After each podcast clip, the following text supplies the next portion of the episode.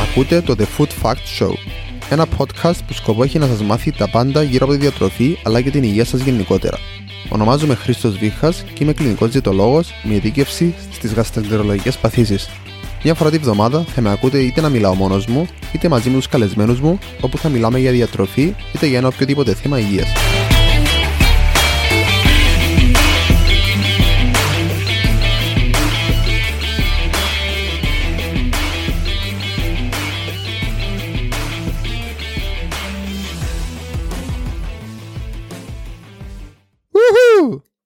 Καλώς ήρθατε στο πρώτο επεισόδιο του The Food Fact Show.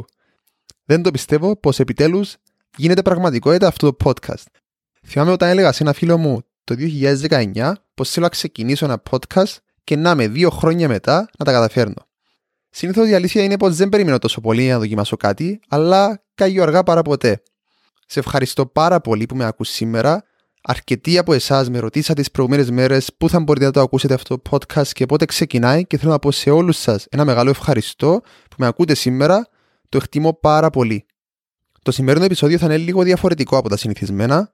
Θα κάνω μια μικρή εισαγωγή στο ποιο είμαι, τι κάνω στην καθημερινότητά μου και τι είναι το The Food Fact Show, τι σημαίνει για μένα, αλλά και πώς θα είναι τα επεισόδια στο μέλλον θα σα εξηγήσω πώς το podcast μπορεί να σας βοηθήσει, αλλά και τι θέλω να καταφέρω μέσα από τα επεισόδια μου, τα οποία θα βγαίνουν ανά εβδομάδα.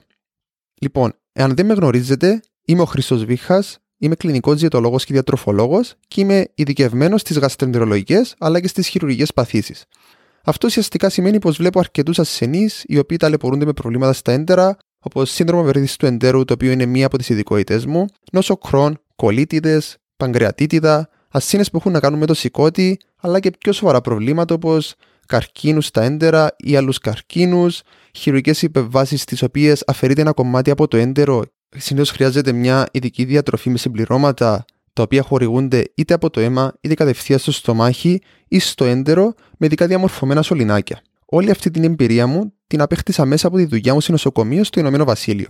Αυτό όμως δεν σημαίνει ότι βλέπω μόνο γαστρεντρολογικά προβλήματα. Απλά είναι κάτι που αγαπώ και με ενδιαφέρει πάρα πολύ. Έχω όμως αρκετή γνώση και σε πάρα πολλά θέματα στη γενικότερη διατροφή και σε πολλά άλλα προβλήματα διατροφής, τα οποία θα προσπαθήσω να σας περάσω μέσα από το podcast, γιατί το συγκεκριμένο podcast δεν είναι podcast για γαστρεντρολογικά, αλλά είναι podcast στη διατροφή γενικότερα. Στο παρελθόν έχω εργαστεί ως διαιτολόγος για βρέφη και παιδιά, όπου εξηγούσα στις μητέρες πώς πρέπει να γίνει εισαγωγή στερεαστροφή αλλά ασχολούμαι και με θέματα που έχουν να κάνουν με διατροφικές αλλεργίες σε παιδιά, θέματα με επιλεκτική σύντηση σε παιδιά και παχυσαρκία.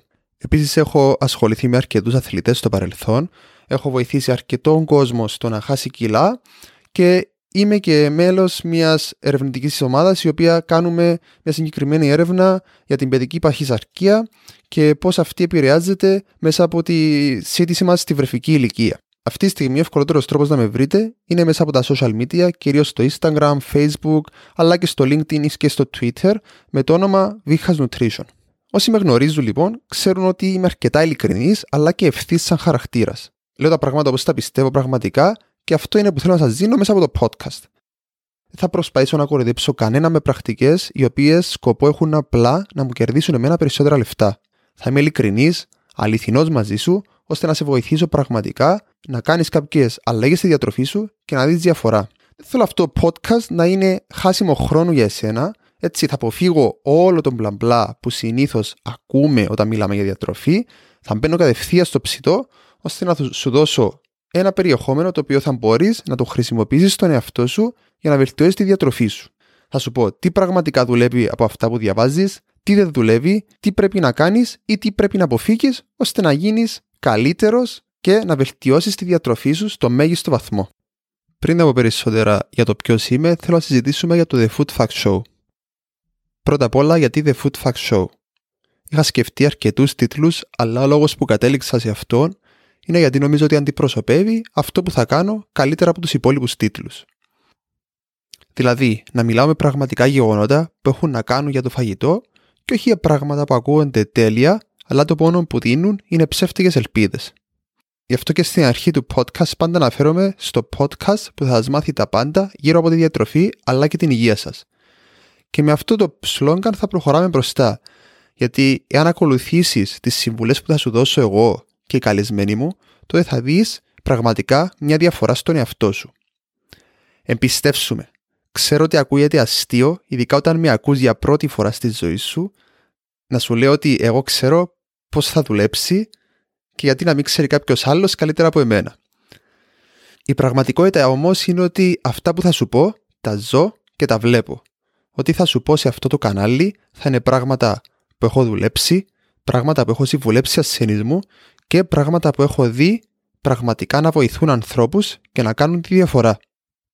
Όχι κάτι που διάβασα στο διαδίκτυο και ακούγεται απλά cool. Φυσικά κάποια από αυτά που θα σου πω δεν πραγματοποιούνται από μόνα τους. Χρειάζεται να δουλέψεις και εσύ ο ίδιος, εάν όμως τα εφαρμόσεις θα δεις τα ωφέλη σε αυτά που σου λέω και θα δεις τη διαφορά πάνω σου. Πολύ γρήγορα να πω και λίγο για μένα και πώς αποφάσισα εγώ ίδιος να γίνω διαιτολόγος. Η πρώτη μου ενασχόληση με τη διατροφή ουσιαστικά ήρθε όταν πήγα για σπουδές. Εκεί ξεκίνησα να ασχολούμαι λίγο με το fitness και εκεί ήταν που έκανα και τα μεγαλύτερα λάθη σε σχέση με διατροφή.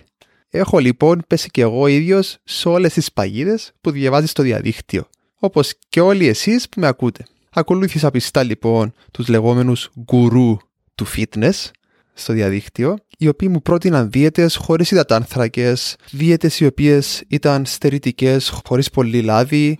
Έτσι έπρεπε όλη τη βδομάδα να προσπαθώ να είμαι όσο πιο τυπικός για σε αυτές τις δίαιτες και ερχόταν το Σαββατοκυριακό που είχα το λεγόμενο cheat meal ή cheat day όπως το έκανα εγώ, στο οποίο πάντα ξεσπούσα και έτσι περνούσα ένα Σαββατοκυριακό τρώγοντας όλα τα γλυκά που μπορούσα να βρω μπροστά μου, όλα τα junk foods που μπορούσα να βρω μπροστά μου, ενώ πολύ απλά σήμερα τρώω γλυκό όποτε το επιθυμήσω εγώ ίδιος και όποτε θέλω εγώ να το φάω και έχω την ίδια φόρμα και την ίδια ικανότητα να κάνω τις ίδιες ασκήσεις που είχα και πριν. Απλά είμαι πολύ πιο ευέλικτο στη διατροφή μου και το απολαμβάνω πολύ περισσότερο. Οπότε, ένας από τους μεγάλους μου στόχους στο podcast είναι να μην κάνεις και εσύ τα ίδια λάθη που έκανα και εγώ. Γιατί δυστυχώς αυτοί οι υποτιθέμενοι γκουρού υπάρχουν και σήμερα και θα υπάρχουν πάντα. Και αυτό είναι πολύ σημαντικό γιατί και εγώ ίδιος, όταν σταμάτησα να πιστεύω σε αυτούς τους γκουρού, ήταν το σημείο που είχα αρχίσει να παίρνω η διατροφή πιο σοβαρά και σιγά σιγά να την ερωτεύομαι. Γιατί είναι ένα μεγάλο κομμάτι της ζωής όλων, όλων μας η διατροφή και μπορεί πραγματικά να βοηθήσει πάρα πολύ αν δεν κάνουμε τα λάθος πράγματα και αν δεν ακολουθούμε τις λάθος συμβουλές. Και αυτό που μου αρέσει πάρα πολύ μέσα από τη διατροφή είναι ότι όταν βοηθάς κάποιον να φτιάξει το πρόβλημα του μέσα από τη διατροφή και να βελτιωθεί πραγματικά, είναι το καλύτερο συνέστημα που μπορείς να μου δώσεις σε μένα σαν Χρήστος. Η χαρά που παίρνω όταν βλέπω στο πρόσωπο του ασθενή ή κάποιου φίλου μου και η ευγνωμοσύνη που σου δίνει και η ευγνωμοσύνη που σου δείχνει είναι αυτό που μου δίνει δύναμη να συνεχίζω πραγματικά να κάνω αυτό το πράγμα και πόσο πολύ περισσότερο αν καταφέρω να δώσω αυτό το πράγμα μέσα από αυτό το podcast. Αυτός λοιπόν ήταν και ο κύριος λόγος που αποφάσισα εγώ να φύγω από την Κύπρο πριν λίγα χρόνια για την Αγγλία για να έρθω να δουλέψω εδώ και πραγματικά νιώθω ήταν το καλύτερο πράγμα που έκανα ποτέ στην καριέρα μου, αλλά και το καλύτερο πράγμα που έκανα για τους ίδιους μου τους ασθενείς. Γιατί ο κύριος λόγος που έφυγα από την Κύπρο δεν ήταν τα λεφτά. Γιατί πραγματικότητα είναι όταν με ρωτούσαν όλοι, όταν έφευγα, αυτό που με ρωτούσαν όλοι είναι πόσα θα παίρνεις στην Αγγλία και θα είναι ικανοποιητικά τα λεφτά. Νομίζουν όλοι ότι θα έρθεις στην Αγγλία και θα βγάζεις πάρα πολλά λεφτά. Και πάντα για μένα η απάντηση μου ήταν δεν πάω για τα χρήματα. Δεν με νοιάζει να πάω Αγγλία και να γίνω πλούσιος. Αλλά για τις εμπειρίες και τις γνώσεις που θα κερδίσω. Αυτός ήταν ο βασικός σκοπός που είχα έρθει στην Αγγλία.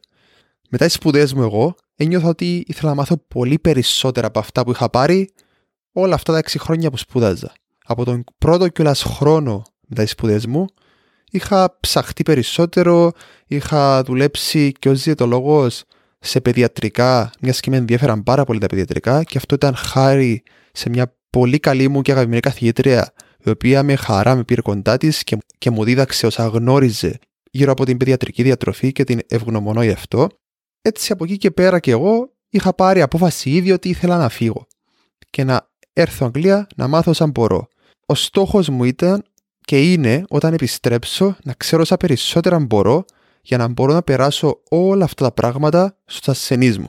Έτσι κάθε μέρα και εγώ προσπαθώ να μαθαίνω όσα περισσότερα μπορώ, αναζητώ, ρωτώ, ώστε να γίνομαι καλύτερος.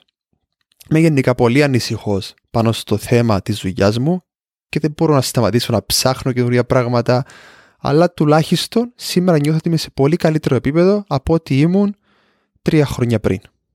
Έτσι λοιπόν, όλη αυτή τη γνώση και διάθεση που έχω για τη διατροφή θέλω να σου την περάσω μέσα από αυτό το podcast.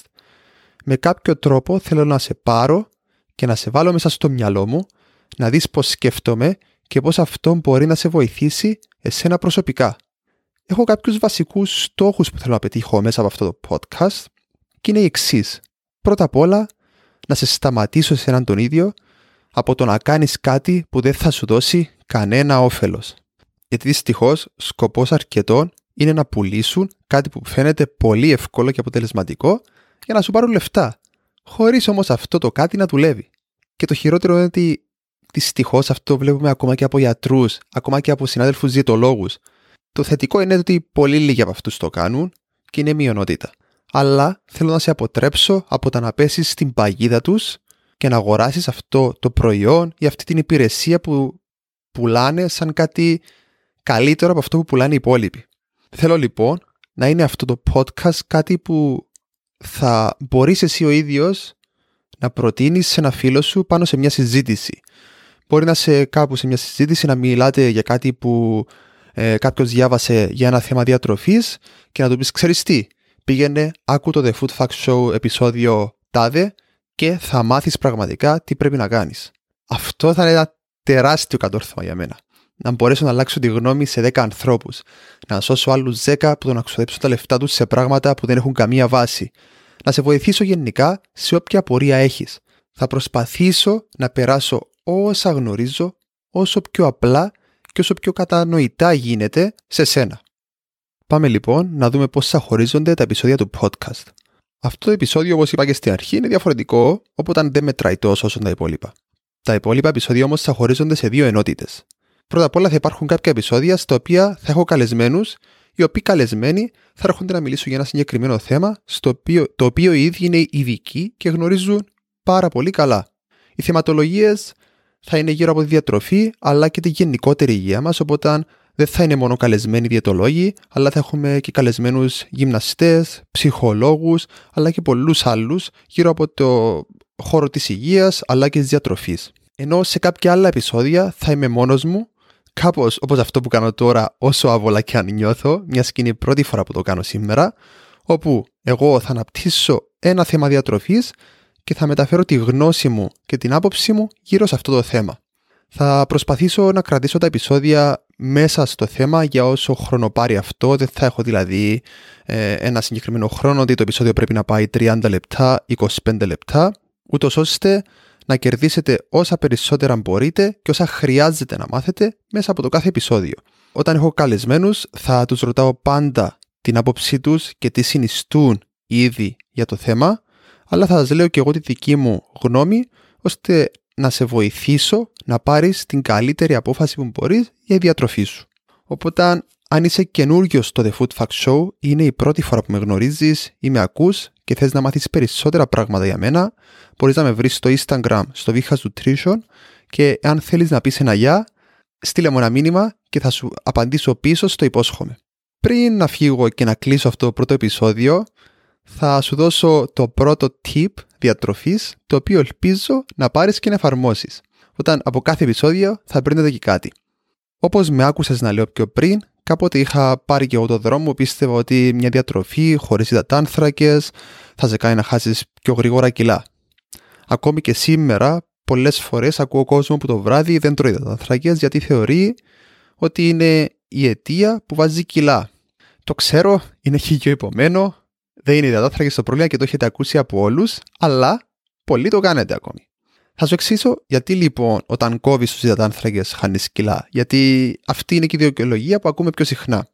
Η βασικότερη αιτία λοιπόν είναι πως όταν σταματάς του υδατάνθρακες το βράδυ ή γενικότερα μέσα στην ημέρα σου, απλά τρως πιο λίγες σερμίδε. Δηλαδή, όταν τρως πιο λίγες σερμίδε από αυτές που καίεις, τότε χάνεις κιλά. Όχι όμως επειδή οι υδατάνθρακες έχουν περισσότερες σερμίδε, αλλά επειδή πιθανόν με το να κόψεις εσύ ο ίδιος τους υδατάνθρακες, σταμάτησες να τρως τεράστιες ποσότητες από πράγματα τα οποία έτρωγες πριν. Μπορεί για παράδειγμα να τρως το βράδυ τρει-τέσσερι σέτε ψωμί.